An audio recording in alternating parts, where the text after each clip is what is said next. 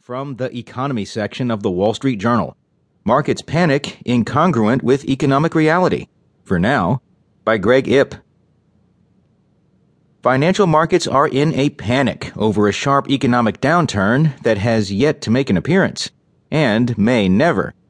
Many of the world's biggest stock markets, including the UK's and Japan's, are now in bear market territory, that is, off 20% or more from their peak. With its 1.6